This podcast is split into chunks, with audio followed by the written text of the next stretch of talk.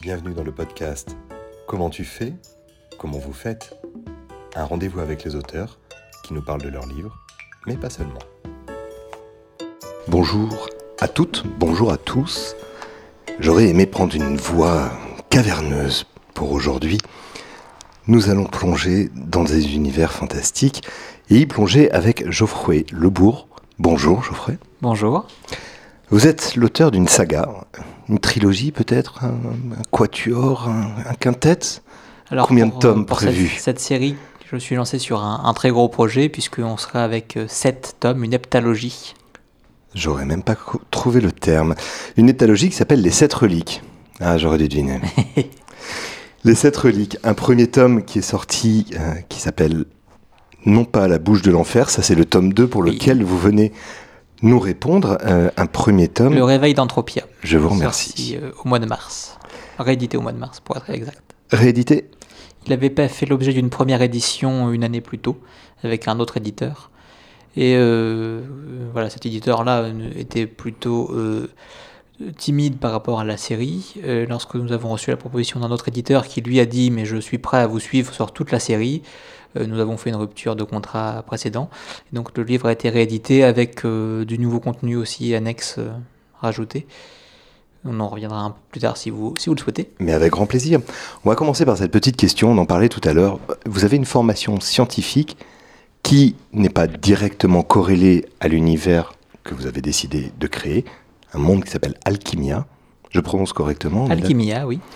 Mais une formation scientifique qui a quand même aiguillé, qui a orienté une partie de l'écriture. C'est vrai que donc oui que j'ai commencé avec 4 ans de biologie géologie euh, avant de, de ter- déterminer que les études scientifiques n'étaient pas forcément euh, la voie dans laquelle je voulais rester. Beaucoup trop de travail de laboratoire, pas assez de choses concrètes en fait, et euh, je me suis réorienté par la suite donc sur un métier qui correspond plus à l'écriture puisque je suis actuellement journaliste. Mais il est vrai que les connaissances que j'ai accumulées durant mes études continue à me servir, euh, puisque voilà, je, dépeins donc pour cette série-là le monde de Alchimia qui est entièrement inventé et cartographié par mes soins. Et euh, dans le texte, j'incorpore, sans même me rendre compte parfois, des notions euh, de géologie pour décrire les sols ou les, le- les paysages que traversent les personnages, et même des notions de biologie quand ça va s'agir donc d'inventer des, nouvelles espèces animales, avec leurs euh, leurs caractéristiques anatomiques notamment. Alors, Alchimia, c'est un, un univers que l'on découvre avec Cordelia dans le tome 1. Cordelia qui va perdre ses parents, une mort qui est précipitée par un prince démon, lequel a décidé de revenir euh, dominer grosso modo le monde. hein. Oui, oui. Euh, donc ce monde euh, voilà, avait une histoire que je détaille en quelques notes à la fin de chaque roman. Des, dans des temps immémoriaux, la lutte donc a, a opposé les dieux et les démons. Les démons menés par ce, ce prince démon qu'on appelle Anthropia, qui donc a été vaincu et enfermé euh, 3000 ans avant le début de l'histoire. Donc les, choses ensuite se sont déroulées euh, sans, cette, présence maléfique, avec des civilisations qui ont, euh, sont apparues, ont disparu, ont, évolué. Sauf que voilà, euh, nous sommes sur une période où c'est annoncé, Anthropia va revenir. On ne sait pas précisément quand d'ailleurs, ça va être une sorte de course contre la montre, mais dont on ne connaît pas la montre, ce dont les personnages ne vont pas manquer de se plaindre d'ailleurs. Voilà ce petit côté, je voulais volontairement euh, casser un peu, un peu les codes, puisqu'en fait ils doivent euh, agir à l'instinct, mais ils n'ont pas la, certitude de savoir s'ils sont dans les temps, en avance, en retard par rapport à cette grande horloge cosmique. Et donc euh, oui, euh, Anthropia voilà, va, va revenir, seul l'élu Cordelia peut l'arrêter. Bien entendu, il n'a pas l'intention de se laisser faire, et c'est pourquoi, comme vous le, le disiez, il avait d'ores et déjà euh, porté un, un coup en traître à, à cette pauvre jeune fille en la privant de ses parents 4 ans avant le début du, du premier roman. Alors, cette saga, c'est ce que l'on appelle de l'héroïque fantasy.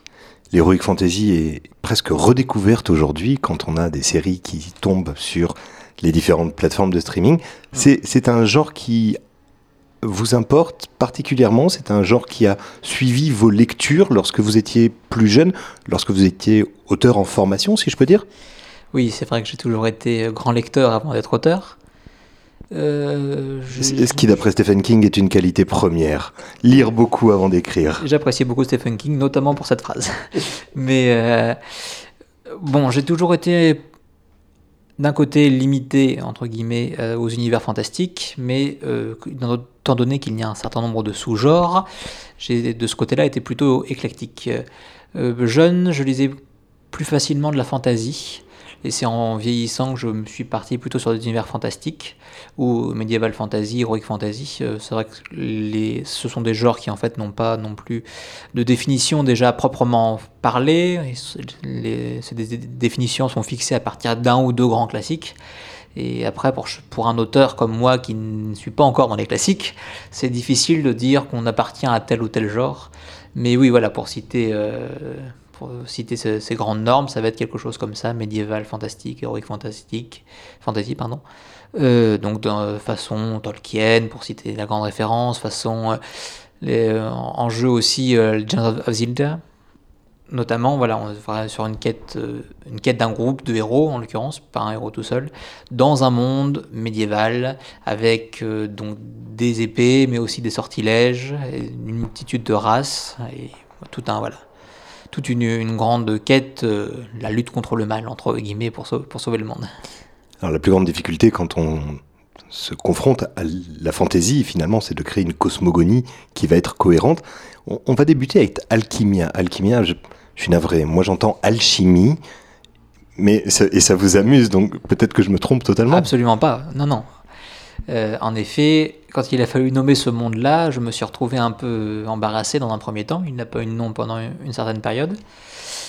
Et puis, euh, donc pour en revenir à celle-là justement, à la cosmogonie d'Alchimia, euh, il, est, bien dit expressément que c'est un monde qui pendant longtemps a été inhabitable. Il a fallu l'arrivée des dieux pour le structurer. Et euh, à ch- chacun des continents correspond un élément naturel qui a eu une forte prédominance sur, son paysage. Le premier roman euh, se passe sur le continent Arborea, qui est donc infusé par l'énergie de la Terre, qui a fait pousser de, de grandes forêts un peu partout. Le deuxième volume, c'est l'Aridea, qui, grâce à son énergie de feu, crée des volcans, des savanes et des déserts. Et donc justement, je me suis rendu compte, enfin, c'était fait, fait exprès, mais il y a un continent pour la terre, le feu, l'eau, l'air. Les deux derniers, c'est pour la lumière et l'ombre. Et en fait, ce sont les éléments traditionnels des, des processus alchimiques. Les processus d'origine se, limitaient aux quatre éléments. Et l'alchimie un peu plus contemporaine, il rajoute la lumière et les ténèbres. Donc voilà, c'est pour ça que je suis parti sur cette piste-là. Je me suis dit, est-ce qu'il y a un mot qui pourrait éventuellement faire penser à, à bah, l'alchimie euh, Tout simplement, je trouvais la racine euh, belle, euh, qui est une racine initialement euh, arabe en plus de cela, puisque mon héroïne est à moitié persane. Et donc Al-Kimia, qui a été repris par les Grecs en un seul bloc. Et je crois bien que vous êtes le premier à me faire la remarque d'ailleurs de remonter l'origine du nom Alchimia. Oh, il y en a peut-être d'autres que je vous réserve. Euh, le, le septième espace, ce sera celui de la pierre philosophale, donc? Non, non. Quoique, quoique. Mais euh, en effet, le septième continent, euh, dont on ne sait rien, euh, les personnages en tout cas ne savent rien, qu'ils vont découvrir dans un certain temps dans le septième volet, c'est le continent où sont réputés vivre les dieux.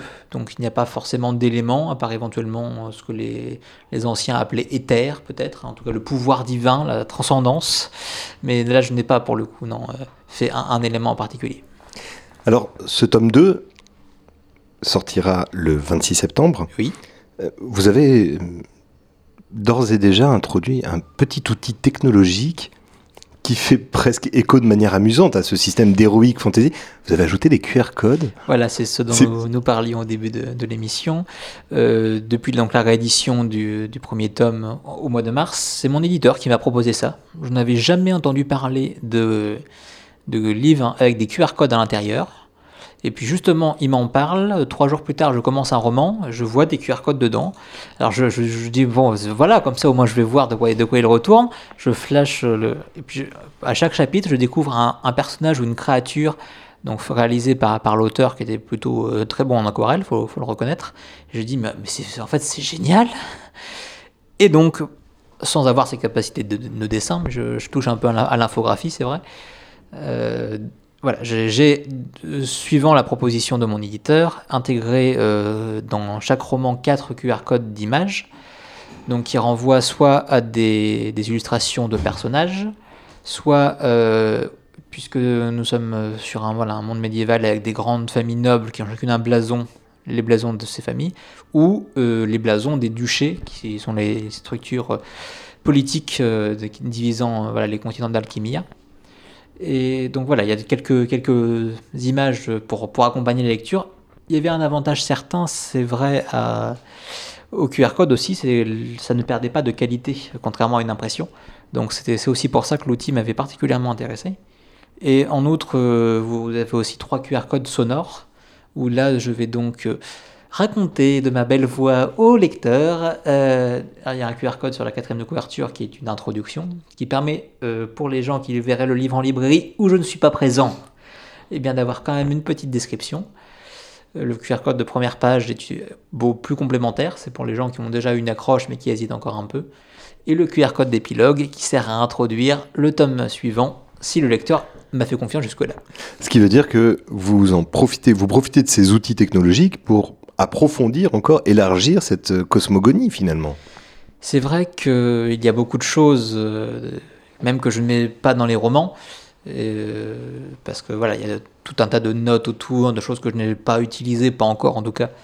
Euh, et donc euh, ça me permet, oui, oui, de d'entraîner un peu les lecteurs dans, dans, cet univers, de le rendre un peu plus immersif. J'ai essayé de mon mieux déjà, voilà, avec avec les donc les illustrations, les cartes, ce genre de choses. Et c'est vrai que c'est un, un, très bon outil. honnêtement, ce n'est pas forcément une mauvaise chose non plus que ça serve à autre chose que les passes sanitaires. Je vous garantis qu'on coupera pas ça. Cordelia, Cordelia, c'est le cœur, j'imagine au départ. Cors, cordis en latin. Oh euh, non, c'est un prénom d'origine celtique qui signifie. Ah, vous avez choisi les Celtes. Qui signifie joyau de la mer. Ben, j'aime beaucoup la culture celte, euh, j'admets. Et donc, euh, oui, forcément, il fallait un prénom qui soit un peu, un peu porteur de sens. Et j'avais vu ça, je me dis joyau de la mer. Je me dis c'est c'est très beau. C'est splendide. Elle n'a pas de lien particulier à l'océan, quoique elle, vit dans une, une cité portuaire quand même, hein, l'un des grands ports de, de, son monde. Mais voilà, je me suis dit joyau de la mer. C'est aussi du coup le, le titre du deuxième chapitre dans le premier volume. Et euh, ça, bon, il faut, il faut le savoir, bien sûr, mais je trouvais, le prénom très joli et le porteur d'un sens qui aussi me, plaisait beaucoup. Mais je n'avais pas fait le lien avec euh, Cordis, quoique ça puisse aussi être, le cas. Je, pensais avoir tout démasqué. Au terme de ce premier tome, euh, Cordelia a réuni plus qu'une équipe des, des, futurs des frères d'armes, finalement. Ils sont parvenus à retrouver la première relique. Ça tombe bien. Oui. Il y en a six autres voilà. qui nous attendent. Euh, ce tome 2, vers quoi vous les poussez?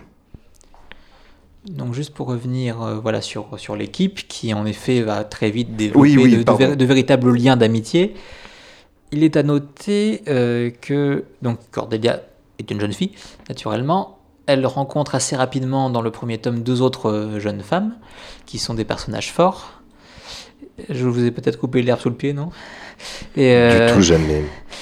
Et donc, euh, je vais toujours, même plus tard, quand il y aura des compagnons masculins qui vont les rejoindre, respectivement en fin de, de tome 1 et en milieu de tome 2, là, euh, quand même garder l'action sur ce trio de, de, de, femmes fortes, chacune à sa manière. C'est une volonté un peu voilà, d'être euh, féministe à ma façon, en tout cas de, dans ma maigre possibilité, puisque l'alchimia, sans grande surprise, comme beaucoup de monde médiéval, on a oublié de respecter un peu, était une société plutôt patriarcale. Et euh, l'arrivée de ces deux personnages qui, eux, ne sont pas euh, alchimiennes, ces, deux jeunes femmes, qui ont une autre culture où elles sont libres, et même dans un régime plutôt matriarcal pour, pour euh, va justement apprendre à Cordelia aussi qu'elle peut revendiquer sa liberté et ses droits, et qu'elle est tout aussi capable qu'un qu garçon justement à l'aider de se sortir un peu de son, carcan. C'est l'un des messages que, je fais passer. Et puis, euh, donc voilà, ça va. Ça ne sera pas toujours rose, bien sûr, mais il y a quand même une vraie dynamique d'équipe, de complicité.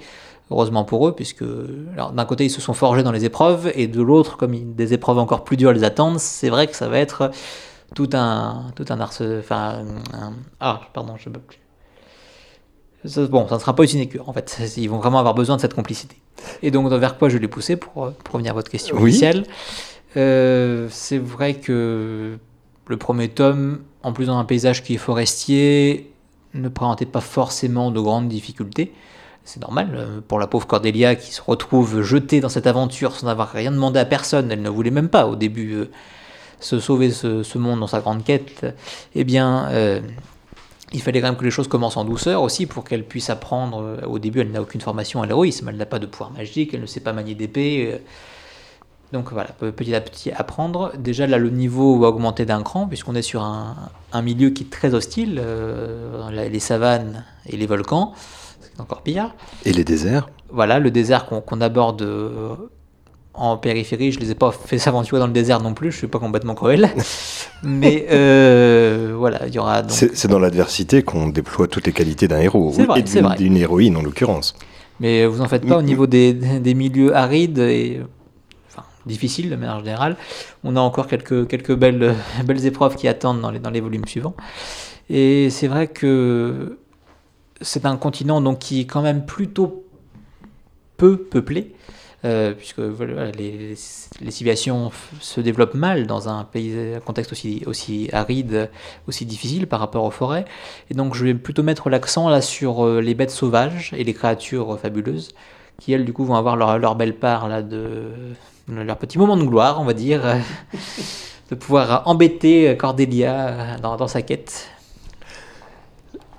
Geoffroy, vous parliez tout à l'heure du travail préparatoire.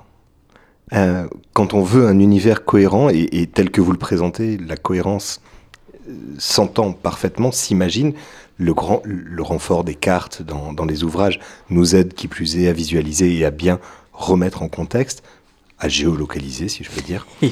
Ce travail préparatoire, comment il a fonctionné pour vous? C'est assez variable, vraiment d'une série à l'autre, puisque je n'en suis pas ma première série, mais là, je sentais tout simplement le besoin, comme c'est la première fois où j'invente un monde entier, quand, tout de même, avec une histoire, avec une géographie complexe. Euh, je, sentais vraiment ce, besoin voilà, de, structurer beaucoup. Et oui, il y a eu un énorme travail préparatoire qui euh, me permet après de me concentrer vraiment sur l'histoire et sur le texte en, tant que, voilà, que, matière à travailler. Euh, quand, quand, je commence la rédaction d'un roman, je pense que j'en suis déjà. Euh, j'ai fait la moitié du travail, oui. Mais alors, en quoi consiste-t-il votre travail préparatoire? Donc, euh, je pense que j'avais commencé par les cartes, tout simplement.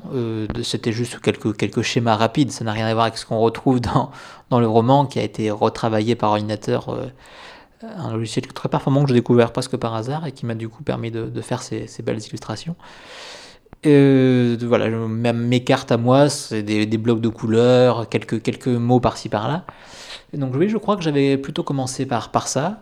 Après, euh, j'imagine qu'est-ce qui peut habiter ces continents, à la fois donc en termes civilisationnels, puisque voilà, je, dans le cadre de ce nouveau continent, l'Aridea, euh, dans la population de, des savanes au nord où vont passer les personnages s'inspire plutôt du Maghreb. Euh, je mentionne, mais il ne la visite pas, une savane au sud qui, elle, va plutôt être euh, Afrique subsaharienne, très traditionnelle. Le désert reste aussi, bien sûr, quelque chose de, de, Touareg berbère. Et euh, donc, en termes d'une part de civilisation et aussi d'autre part de race, puisque nous sommes quand même dans un univers fantastique où euh, une trentaine de races différentes habitent cette planète, des grandes races très répandues, comme les humains, les elfes, euh, les nains, les sirènes, entre autres races, et d'autres. Mais il y a quelques créatures qui sont un peu plus exceptionnelles. Voilà, aussi. c'est vrai que pour les créatures, ça, depuis que j'ai commencé à écrire, ça a toujours été une, quelque chose qui me tenait beaucoup à cœur en fait, dans la fantasy, on reste quand même principalement sur dragon, pégase, licorne, ce genre de choses. Centaure, ce sont des, grands classiques qui viennent beaucoup de la mythologie grecque d'ailleurs. Et comme moi, je suis vraiment passionné euh, d'anciennes civilisations, et notamment par l'aspect mythologique à la fois des divinités et des créatures fabuleuses, je me suis rendu compte depuis des années qu'il y a des centaines, sûrement même plus que ça, de plusieurs milliers de créatures folkloriques qui viennent de tous les continents, y compris l'Europe, mais que on ne connaît pas, puisqu'elles ont... ne sont pas là, voilà. Elles n'ont pas passionné la littérature par la suite, je au final. Je pense que, voilà, honnêtement, à part quelques, quelques passionnés, justement, il n'y a pas grand monde qui va forcément entendre parler. Des conteurs, sans doute, voilà, ce, genre de personnes, des historiens. Mais euh, moi, je me suis dit, plutôt que d'inventer des créatures, je ne dis pas que j'en invente pas, j'en invente un petit peu, mais euh, voilà, quand je vois qu'un univers qui est aussi très intéressant avec des, des créatures entièrement inventées comme peut l'être Harry Potter, je me dis, mais en fait, c'est je pense mieux, même par, j'ai envie de dire presque par devoir de mémoire, par euh, devoir culturel, de faire revivre ces, ces créatures, euh, entre, revivre entre guillemets, qui ont quasiment disparu du, folklore.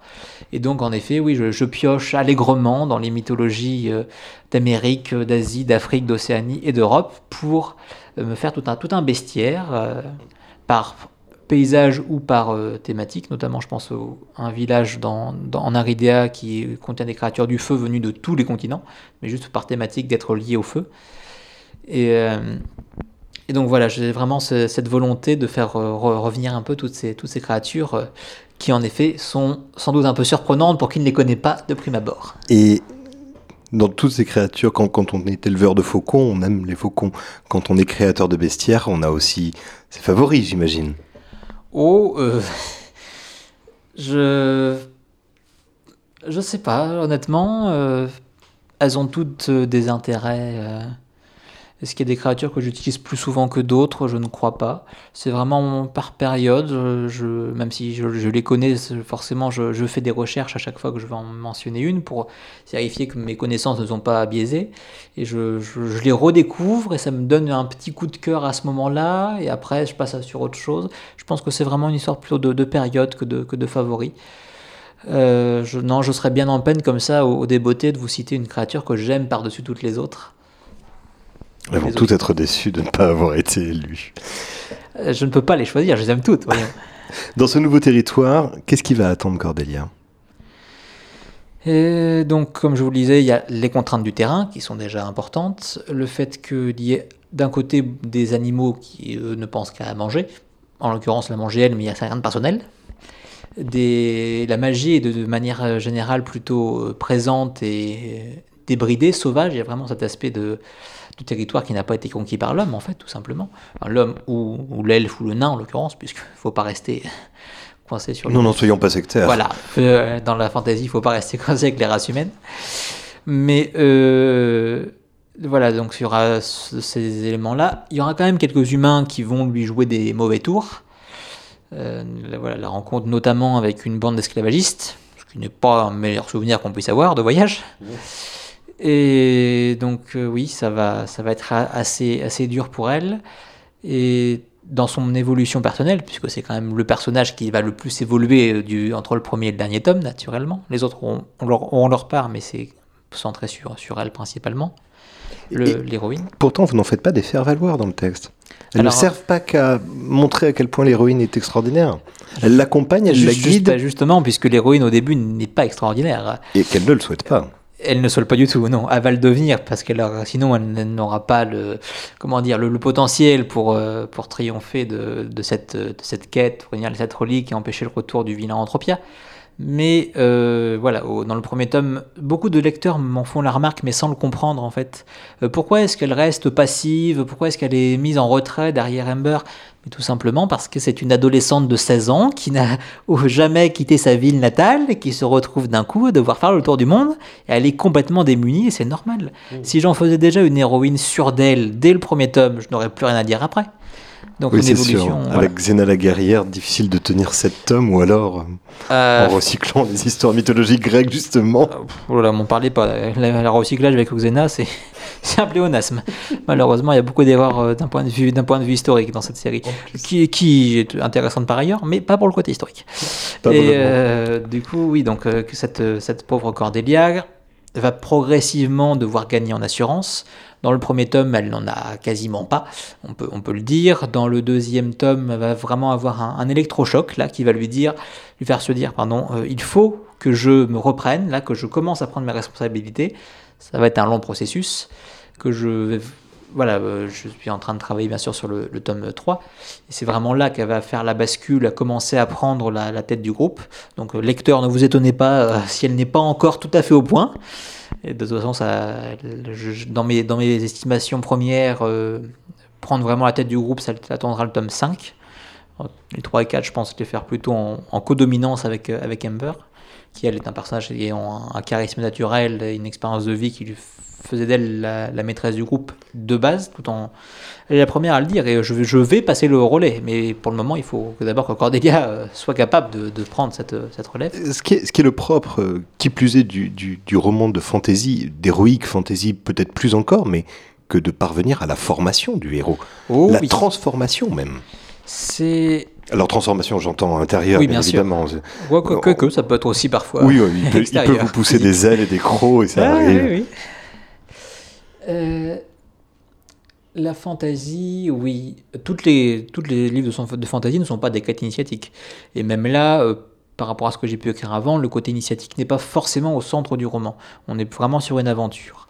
Mais il est vrai que, Cordelia va devoir euh, beaucoup, beaucoup progresser, se transformer, avec donc Amber qui, de de sa nature elfique, est, beaucoup plus âgée. Elle va être vraiment son, son, mentor, lui apprendre à, la fois à servir de son, de son, d'une épée, lui apprendre à devenir chef, lui donner quelques leçons de vie que Cordelia n'acceptera pas systématiquement d'ailleurs, puisque elle va aussi développer son esprit critique, elle ne va pas juste recevoir à la bouche ouverte tout ce que, tout ce que Amber va lui Ce qui est le propre de l'adolescence par ailleurs. Et heureusement. Mais euh, voilà, se, forger son propre esprit en disant je comprends ce que tu me dis mais je n'y adhère pas. Et euh, donc euh, voilà, il y aura tout de même ce, ce côté-là. Et j'aurais presque envie de, dire que dans le cas d'une fantaisie euh, qui se passe dans un monde de non contemporain, plutôt un monde donc médiéval ou euh, renaissance ou antique, mais une époque ultérieure, et même si euh, ce n'est pas point par point ce que nous avons connu nous, et je fais aussi des, mélanges d'époques, des anachronismes, mais assumés, eh bien, en fait, ces mondes-là, étant donné qu'ils sont moins socialement avancés que les nôtres, on peut considérer qu'ils sont eux-mêmes euh, en devenir, qu'ils ont eux-mêmes une transformation à, vivre, en fait. Et que, d'accord, le monde va influencer euh, l'héroïne, l'héroïne peut aussi influencer son monde. C'est, je n'en suis pas là, mais je pense que je vais essayer de, faire avancer ça aussi de, ce côté-là euh, plus tard dans, l'histoire, de, d'essayer de, là pour le coup c'est Ember qui le revendique aussi, de faire changer un peu les mentalités, comme on disait sur le patriarcat notamment il y a quelques messages subsidiaires euh, sur l'écologie, sur ce genre de, thématiques qui sont importantes aujourd'hui. C'est à la fois pour le lecteur et pour les alchimiens, euh, même s'ils n'existent pas réellement. Et même une dimension presque sociale. Euh, il y a des castes, comme il se doit. Et puis il y a des aristocrates qui ont sur les pauvres gens un regard assez désastreux. Oui, une attitude qui va. Et une attitude qui va. Malheureusement, oui. C'est vrai, c'est vrai que. Une attitude tout aristocratique, si vous me permettez. Voilà. Je, tape un peu volontiers sur euh, les aristocrates, entre autres. Il y a quelques professions qui en prennent pour leur grade. Je les respecte de doute, attention. Mais euh, beaucoup, je parle beaucoup de la politique. C'est ce qui est assez, assez drôle, c'est que voilà, Amber et Luan, qui sont toutes les deux euh, qui connaissent la politique, elles ont grandi dedans, sont celles qui justement s'en moquent le plus en disant mais c'est désastreux, ne faites jamais confiance à un aristocrate ou à un politicien de manière plus générale. Il y a un petit côté presque, presque anarchiste. presque. Hein, voilà. Mais euh, c'est vrai que... Alors, je, ce, point de, ce problème des aristocrates, même s'il il va être pointé et euh, j'espère arriver à, provoquer une sorte de, prise de conscience pour la société alchimienne. Euh, le, but de la série n'est pas de renverser la domination aristocratique, même si elle est tout à fait injuste et, imméritée. La, quête de, de Cordelia, c'est empêcher un démon de massacrer tout le monde. Parce que si le démon vient massacrer tout le monde, les problèmes de caste, il n'y en aura plus. Donc déjà, on va... Ce qui on va finalement permettrait de résoudre l'ensemble. Certes, mais pas de la meilleure manière qui soit, euh, puisque les quelques survivants seraient de, toute, de toute façon réduits à l'esclavage par les démons, donc ce ne serait pas forcément une bonne chose non plus. Mais euh, voilà, déjà essayer de sauver les meubles, de sauver ce qu'il ce est là maintenant, pour lui offrir une possibilité peut-être un jour de s'améliorer. Mais c'est clairement pas euh, Cordélia la solution miracle à tous les problèmes de, de son monde. Et voilà, quand elle, quand elle aura terminé son, son histoire, ça ne sera pas tout beau, tout rose, cuicui les petits oiseaux, euh, et les lapins blancs, les éléphants roses, non. Geoffroy, Geoffrey Lebourg, merci beaucoup. Je rappelle la, sortie La Bouche de l'Enfer ce 26 septembre. J'ai une dernière petite question. Euh, vous avez regardé la série sur Amazon du Seigneur des Anneaux? Oui. Non. Pourquoi? Je ne l'ai pas regardé. Et je vais attendre qu'on m'en parle pour me dire. Je vais laisser des gens tester à ma place. Mais euh, j'avoue que de prime abord, j'ai peur que ça ne respecte pas l'héritage de Tolkien. Que ça sorte beaucoup trop. Euh, alors, oui, d'accord, ça, prend des bases de ce qu'il a pu décrire durant le, second âge.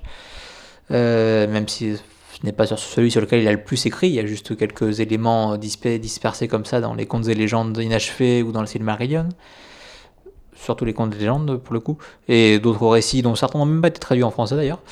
Euh, mais euh, non, j'ai peur que ça soit vraiment devenu un produit commercial avec des, des choses qui sortent vraiment de nulle part, d'autant plus dans des contextes euh, modernes qui sont quand même d'une culture avec des, avec des quotas d'un peu, peu de tout, franchement, des quotas de, de, femmes, de gens de couleur, d'orientation sexuelle, de, et que ça, autant c'est très bien, autant si ce n'est pas cohérent avec l'univers de Tolkien, ça va vite se voir.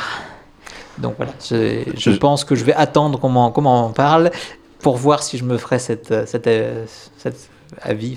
Je ne divulgacherai rien, je peux juste vous assurer que vous n'avez pas forcément tort de votre appréhension. Ah. Geoffrey donc... Lebourg, je vous remercie beaucoup pour le temps que vous avez passé avec nous. Ah ben merci à vous euh, surtout. Bonne continuation, il restera 5 tomes, la route est longue et oui, le parcours euh, complexe. Nous, avec l'éditeur, nous avons estimé, espéré, hein, si j'arrive à tenir le rythme, euh, faire une sortie tous les 6 mois, deux par an. Donc vers les septembre, octobre et février, mars. Oui. Je en termes d'écriture Mais comme je vous le disais, étant donné que la avec ma préparation, j'ai quand même beaucoup de choses qui sont déjà. Euh, le, creuset est prêt, je n'ai juste, juste à couler le texte à l'intérieur, à relier les, les différents points. Euh, je pense, pour le moment en tout cas, voilà, j'ai quasiment terminé l'écriture du troisième tome, donc je pourrais au moins tenir cette date-là de février-mars pour. Euh, le, troisième euh, roman. Et puis on verra pour la suite. Écoutez, un creuset, un contenu à verser, je, dois avoir une équerre et un compas qui traînent pas loin et on changera de la pierre philosophale. Ah, ma foi. Merci beaucoup en tout cas. Merci à vous. Au, revoir.